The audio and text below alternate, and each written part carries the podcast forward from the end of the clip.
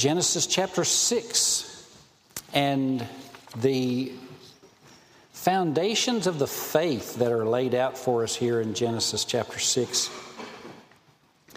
So be finding the sixth chapter of Genesis, uh, verses 1 to 3. Um, and just a reminder uh, we are baptizing next Sunday morning. And if you have not been baptized, I encourage you to do so. Uh, let me know after the service today. Let's begin reading in Genesis chapter 6, uh, verses 1 to 3. This is from the English Standard Version. When men began to multiply on the face of the land or earth, daughters were born to them. The sons of God saw the daughters of men were attractive or beautiful, and they took as their wives any they chose. King James has they took as their wives all they chose. Then, verse 3, the Lord said, My spirit will not always uh, abide in or plead with. One translation has plead with man forever, strive with man, wrestle with man. For his flesh and his days shall be a 120 years. If you've been following us in the last few Sundays, I've made the point that the fourth chapter of Genesis is the narrative regarding Cain and how that he brought a sacrifice that was rejected by God. And his brother Abel brought a sacrifice not of the works of the ground like Cain brought, but of the flock, a firstborn in the flock. And that God rejected Cain, and Cain was so angry that he rose up and killed Abel. But it says in chapter 4, verse 26, or verse 25, that Adam knew his wife again, and she bore a son and called his name Seth. Seth means to place something instead of. For, and Eve said they called him Seth because he, she says, God has replaced for me another child instead of Abel, in the place of Abel, for Cain killed him. So to Seth was born Enosh, verse 26, and at that time people began to call on the name of the Lord.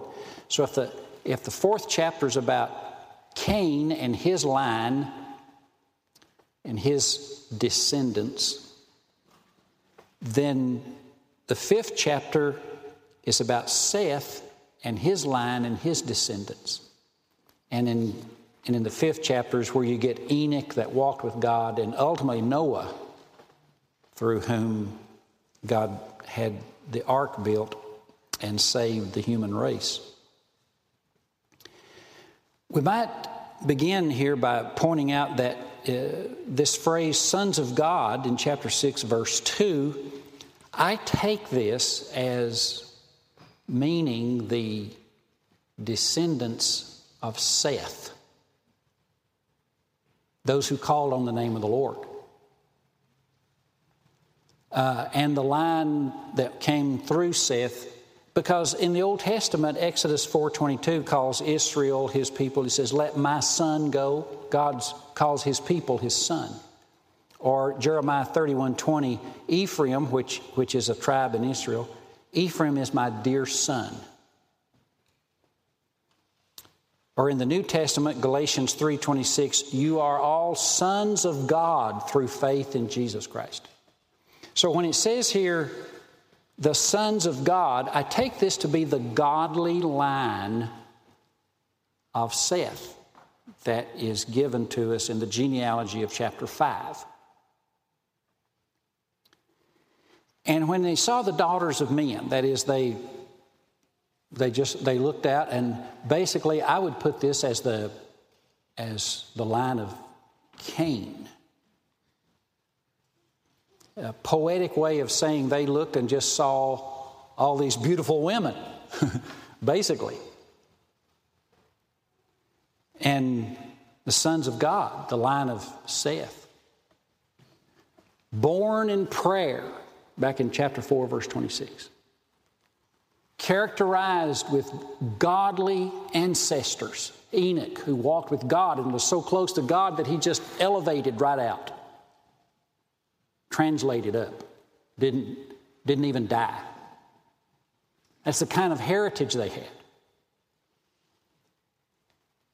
But they began to see how beautiful were these women that come from the line of Cain, the ungodly line.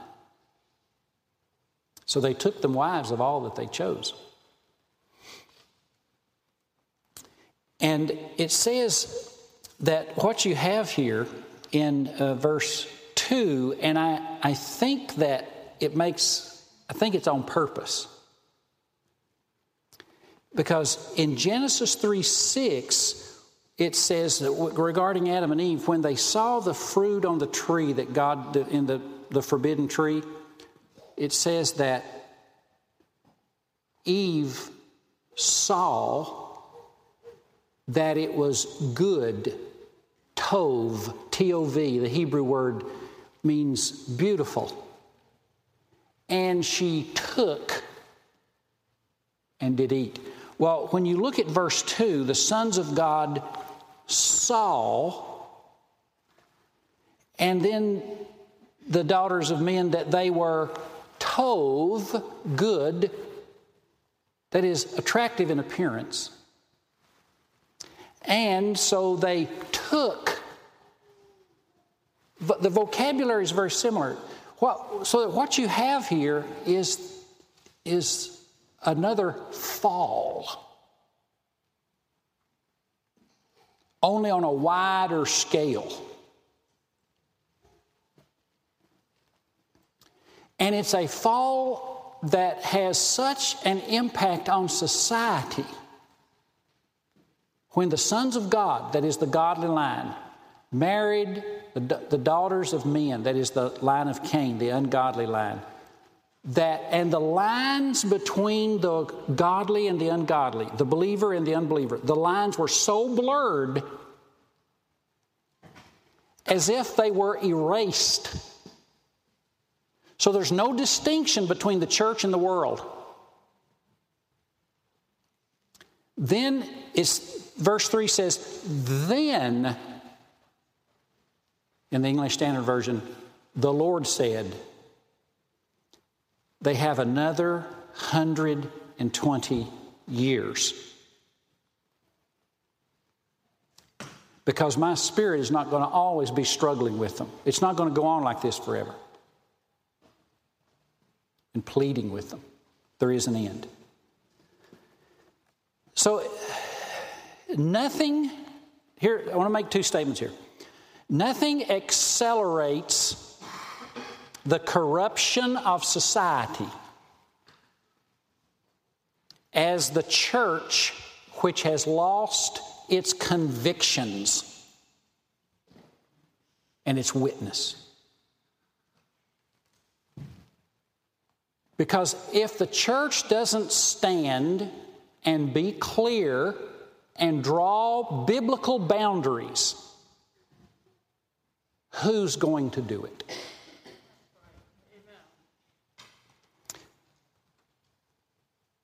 Who is going to define marriage?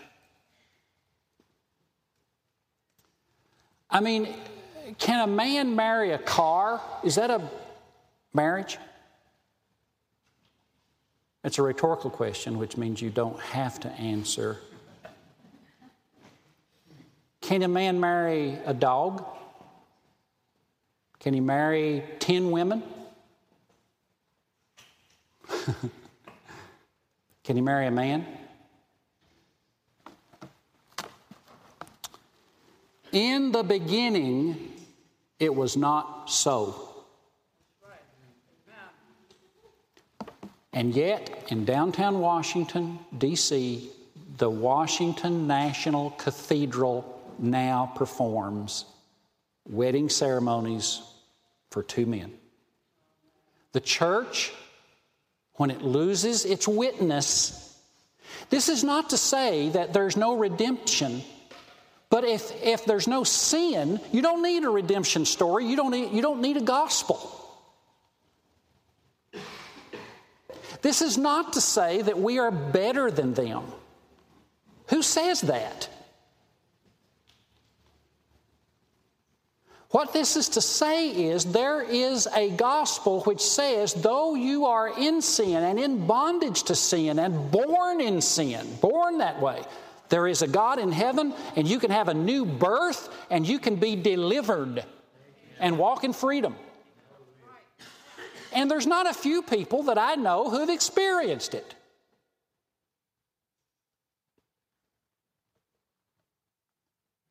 But who's to define marriage? CNN? Are they going to tell us what marriage is? NBC? Who will call a nation to prayer? Who's going to do that? Barack Obama?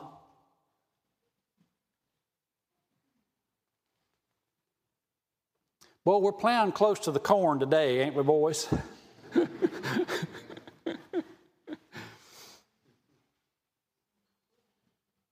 And who's going to teach our children the fear of the Lord? Will the teachers' unions and the universities?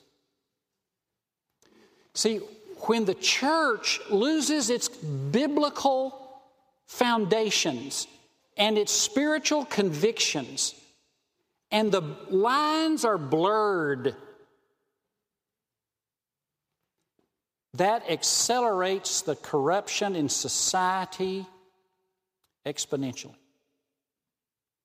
Now, here's, here's the other quest, uh, statement I want to make is that nothing accelerates the church's blurring of the lines like intermarrying between the saved and the lost, the believer and the unbeliever. When the sons of God saw the daughters of men, when the line of Seth birthed in a prayer time, saw the line of Cain birthed with, hand, with bloody hands like their ancestor Cain did. When they saw how beautiful they were, they took the initiative, the sons of God. They said, Hey, you're, you're Tov, you're uh, attractive, you're hot. Matthew 5, verse 13 puts it like this to the church You are the salt of the earth. But if the salt has lost its savor, how shall it be salted again? It's thenceforth good for nothing, but to be cast out and trodden under the foot of men. You are the light of the world. Jesus is talking to his disciples here, the believers. He says, You are the light of the world. A city set on a hill that cannot be hid. People do not light a lamp and then put it under a basket. So, light, we're light They're darkness. That's a pretty big difference. That's a pretty big distinction. But here in Genesis 6, there is such a falling away of the church. And I don't know how many years you have passed from chapter 4, from the prayer meeting of chapter 4, where it says, And after Seth had Enosh, uh, that at that time they began to call on the name of the Lord. Chapter 5 then comes, and I don't know how many years have passed. I'm thinking hundreds of years have now passed. Up to chapter 6, when these sons of God, this line of Seth, began to follow after the pursuits based on appearances. But it was such a falling away that ultimately the only person left in the line of Seth that still called on God and walked with God was Noah. Chapter 6, verse 9. He was the only one left.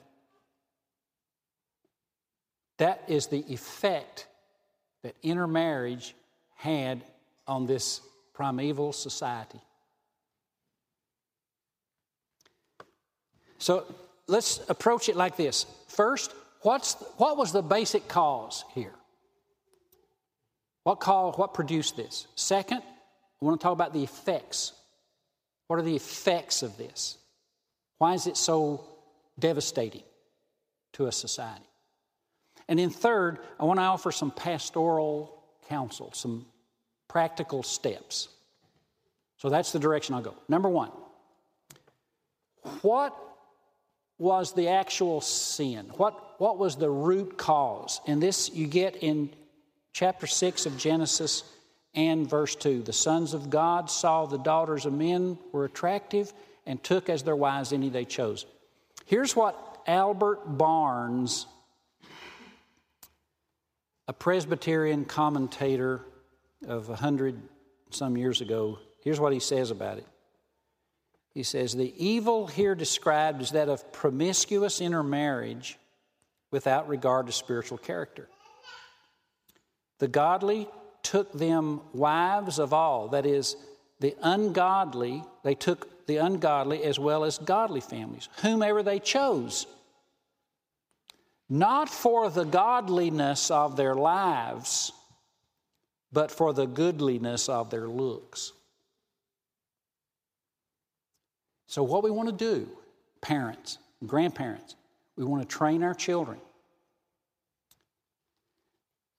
Two points here. We want to train our children to look past the cotton candy, to look past the frilly, to look past the outward appearance and the slick haircut and the, and the suave personality and the smooth talk and go right to the heart of it. Do you love God and are you willing to be second in my life for the remainder of our days? Then your marriage material. I don't intend to make an idol out of you. If you want to serve God with me, high five.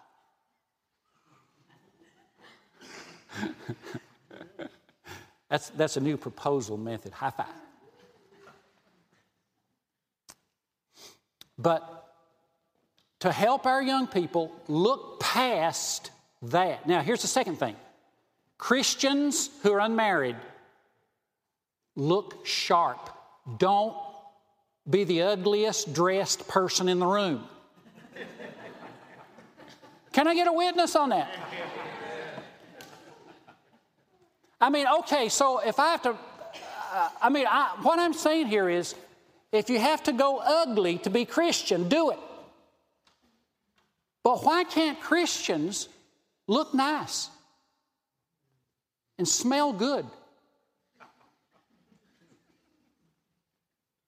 I was raised on a farm in Tennessee, and some of those Christian women, whoo, it's like get a shave. Along with the manicure.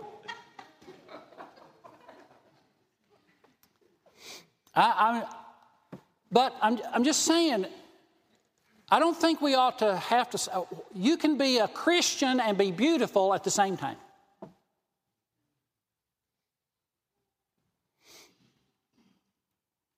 Do the best you can with what you have.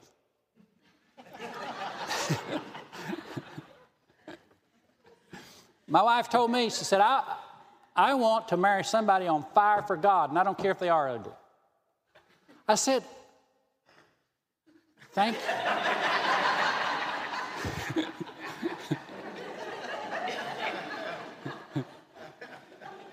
Thank you, I think.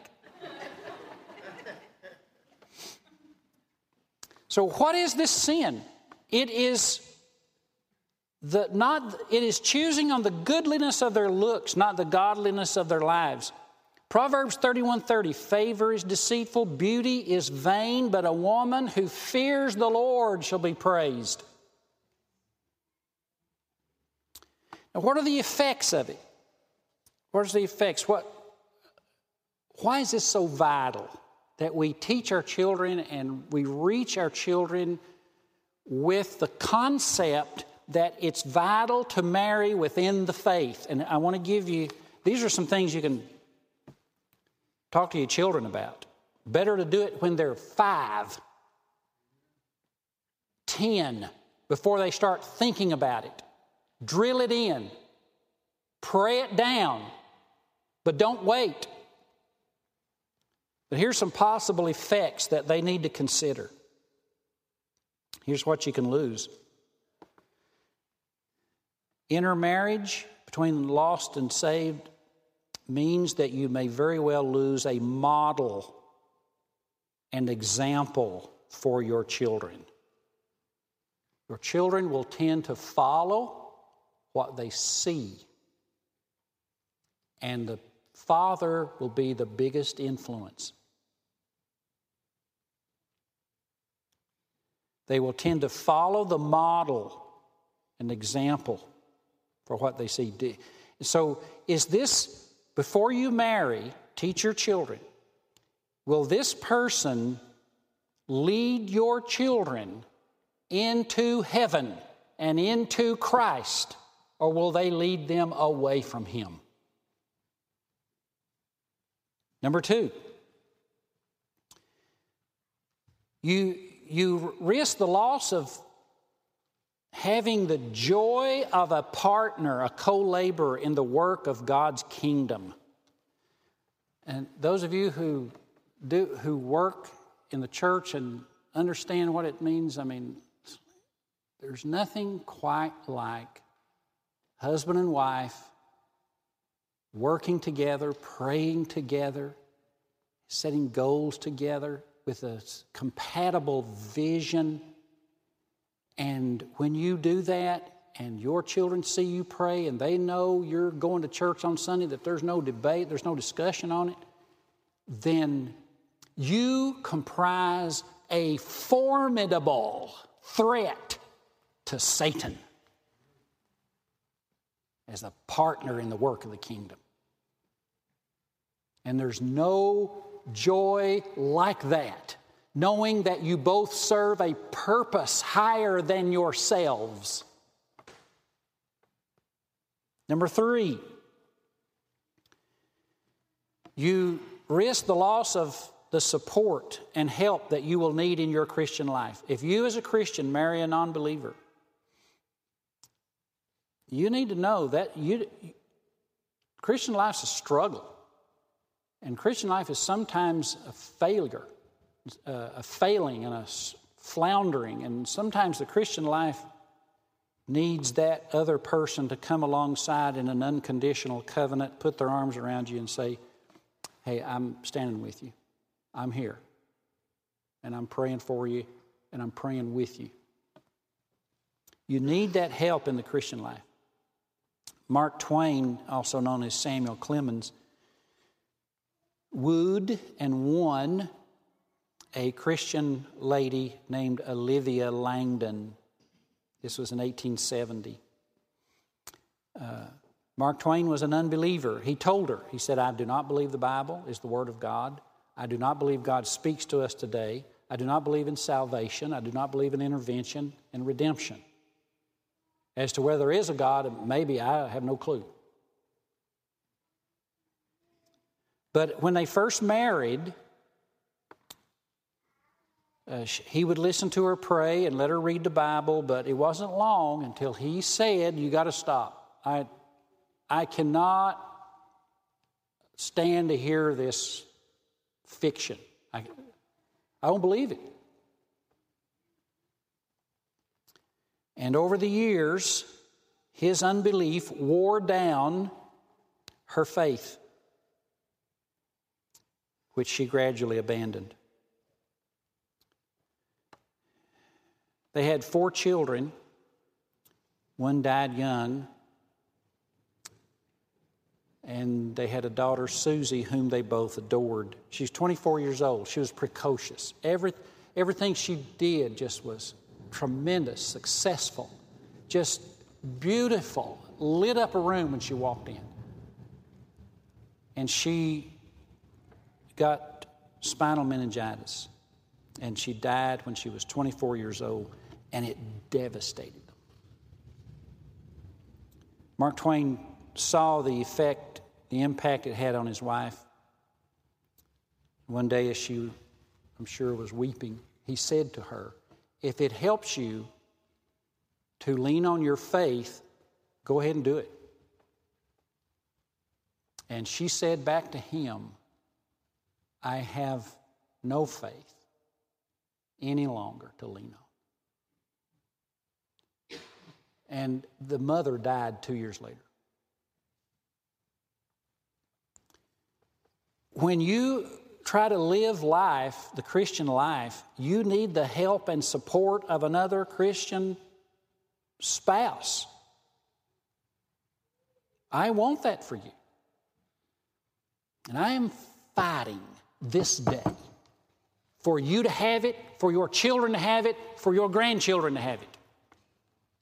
And I will use an illustration, and I'll use a verse of Scripture because I want to push back the darkness that says it doesn't matter who you marry.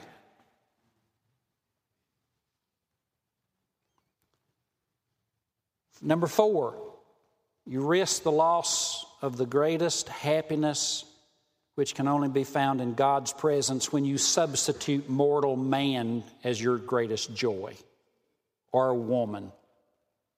You're hurting your chances to be truly, deeply, permanently joyous.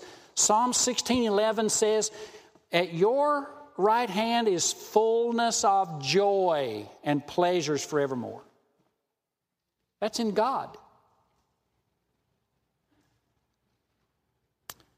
But when we turn and substitute mortality for that and put a person in place of God, we will always have an inferior joy. 1 Kings 11 talks about King Solomon, how he loved many strange women, together with the daughter of Pharaoh, women of Moabites, Ammonites, Edomites, Zidonians, and Hittites. But not one time do you find Israelite listed in that long list of women that he loved. And it says, And of the nations which the Lord said, Don't you're not to marry them. He turned to them and he and Solomon clung to, clung to them in love. He was in love. Yeah, 700 times. he meets a Moabite woman. Whoa, I am in love. And he marries her. Till he meets a Edomite woman. Whoa again, I am in love. And then he meets a Zidonian, I am in love. And then a Hittite, now I'm really in love. He does that 700 times, and that's not enough because it says he added 300 concubines. Just that's between loves. That's what I call you can't get no satisfaction.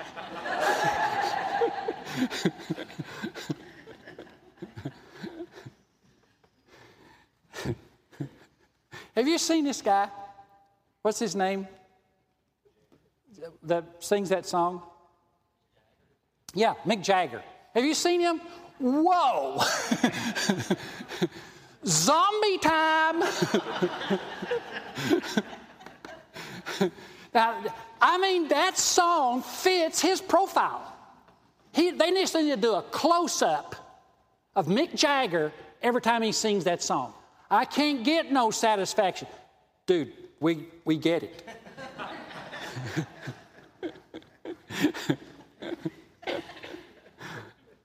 How many's having a good time? Amen. Amen. All right. Let me give you some practical counsel here. Practical counsel.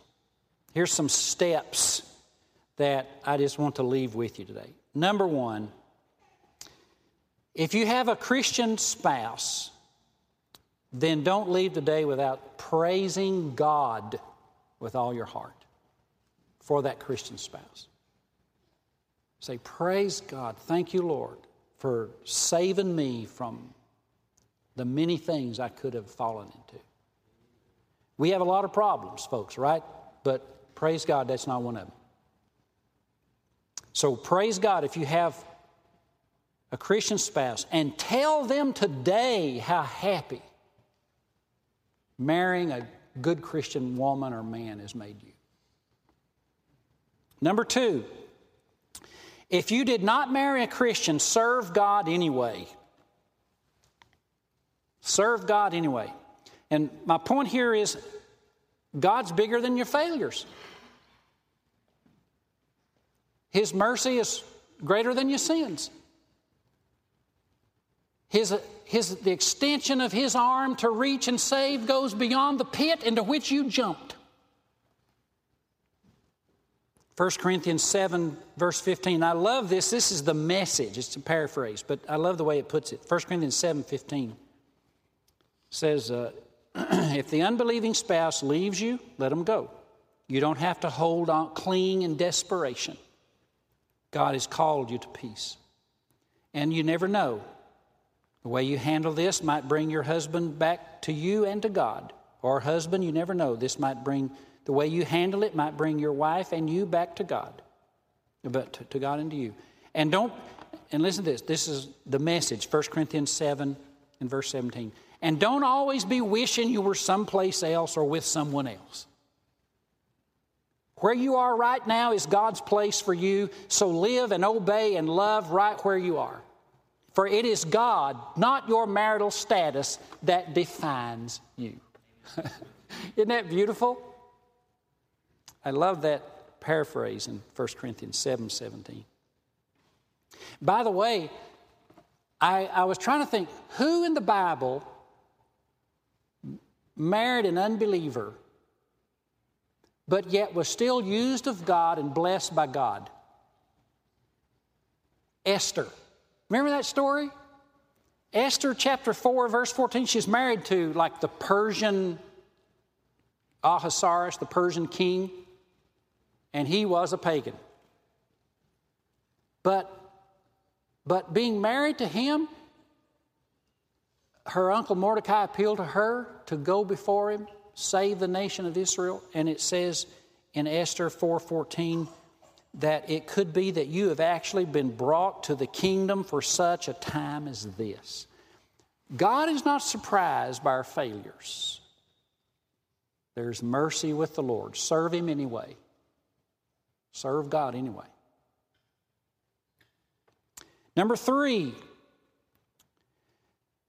in light of this, be intentional with your children.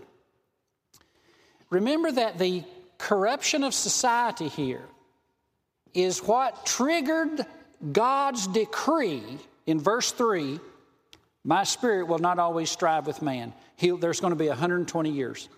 See, it's 120 years from the time God says that to Noah when God sent the flood. God could foresee the intermarriage would trigger the flood in 120 years. So we must be intentional with our children and be urgent with them. Start them early with Bible verses and instructions, for we are their biggest influence. Teach them the stories of Samson and Delilah. He married a loser. Teach them that story. What happened to Samson? She betrayed him.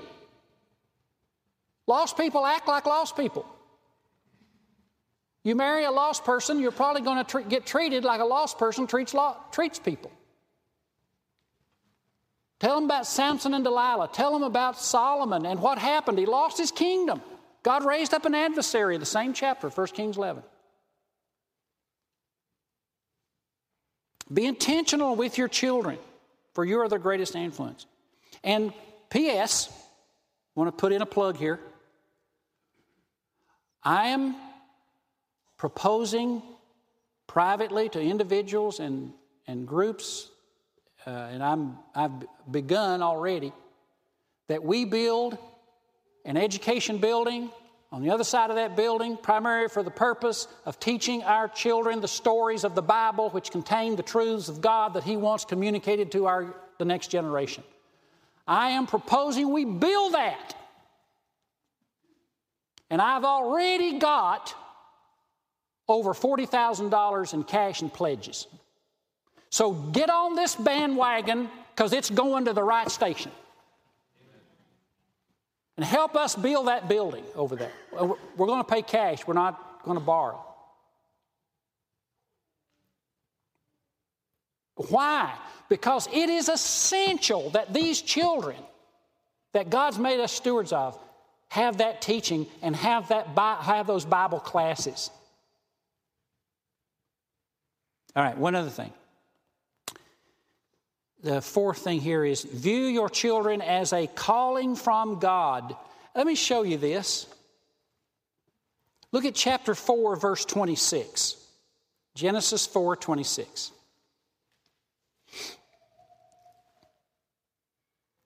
To, uh, uh, well, I'll back up to verse 25. Genesis 4 25. Adam knew his wife again. She bore a son, called his name Seth. For she said, God has appointed me another instead of Abel, for Cain killed him. To Seth, verse 26, was a son born, and he called his name Enosh. And at that time, men began to call on the name of the Lord. Does yours have that phrase, at that time, in it? Genesis 4.26. At that time. At the birth of the baby, there came a wave of conviction and urgency about seeking the Lord. at that time, when that baby was born. Now look over at chapter 5. Chapter 5 and verse 21. When Enoch, in the this he's in the line of Seth. When Enoch had lived 65 years, he fathered Methuselah. Verse 22. And Enoch walked with God after he fathered Methuselah. Does your, does your version have after he fathered Methuselah in Genesis 5 26? Is that the way it reads? Right? After he fathered Methuselah. Again, the birth of the baby overwhelmed him and he said, I got to walk with God. Man, I got, I got to, I got to leap into maturity and grow up because I have a baby. And then why did Noah build the ark? I, and I, up until this past week, I thought it was to save humanity. You know what? Hebrews 11 7, and give me that verse, tells us why, and I had to look at this two or three times. I thought, what's going on here? By faith, Noah, being warned by God concerning the events unseen, in fear he constructed an ark for the saving the Amplified says, for the purpose of saving his own family. His children were a powerful driving force to work 120 years and build that ark. That ark was, he was motivated by every time he put a nail in the wood of that ark, he was thinking of them boys and them daughters in law and them coming grandbabies and to save his family. And look, guys, Noah didn't do a whole lot, but he saved his family.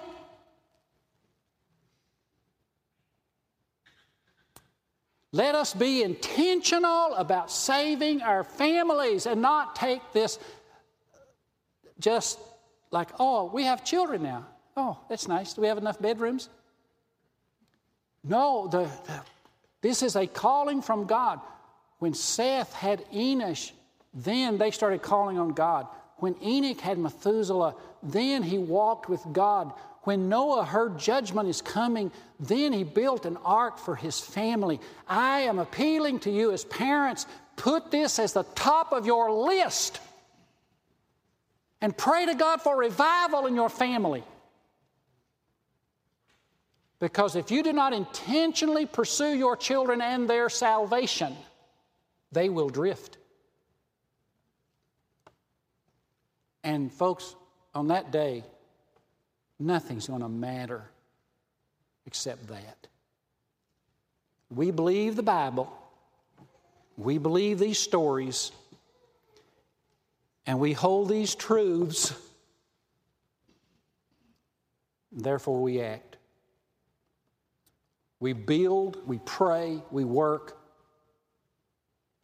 we call on God's blessing. Let's teach our children the importance of marrying within the faith. Let's teach them the importance of avoiding the world's definition of beauty and the silliness of Hollywood. Let us see the value and potential of every little baby And let us seek God's mercy for all our failures, for we who are married know what it means to fail. Let's set ourselves to seek the Lord on behalf of our children like Noah. And let's keep our kids in the faith. Amen. Hallelujah. Let's pray. Heavenly Father, take these words and this story and bless them by the power of your Spirit, I pray. In Jesus' name, amen. Amen.